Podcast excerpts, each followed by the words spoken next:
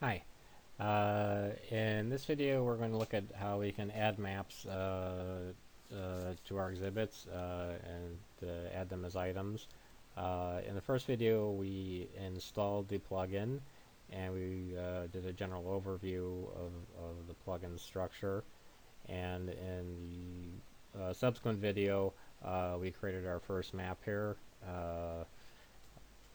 well and now we're going to go ahead and add uh, show how to add maps uh, here okay so in the first video again uh, we had added a map uh, to a page uh, by using the shortcode from our first map here this would be the same procedure with any page you simply paste in the shortcode and for your map here and now let's take a look at adding uh, map as an item.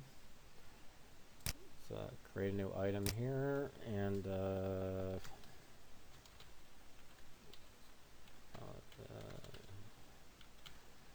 a map and then we're going to click on the uh, uh, tab there and if we scroll down we'll see a list of available maps and go ahead and copy in the map that you want to add as this particular item.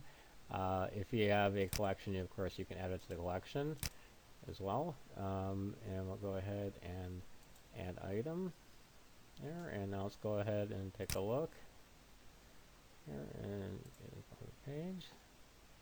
And now uh, here we see our Chicago map uh, that's added as an item. Uh,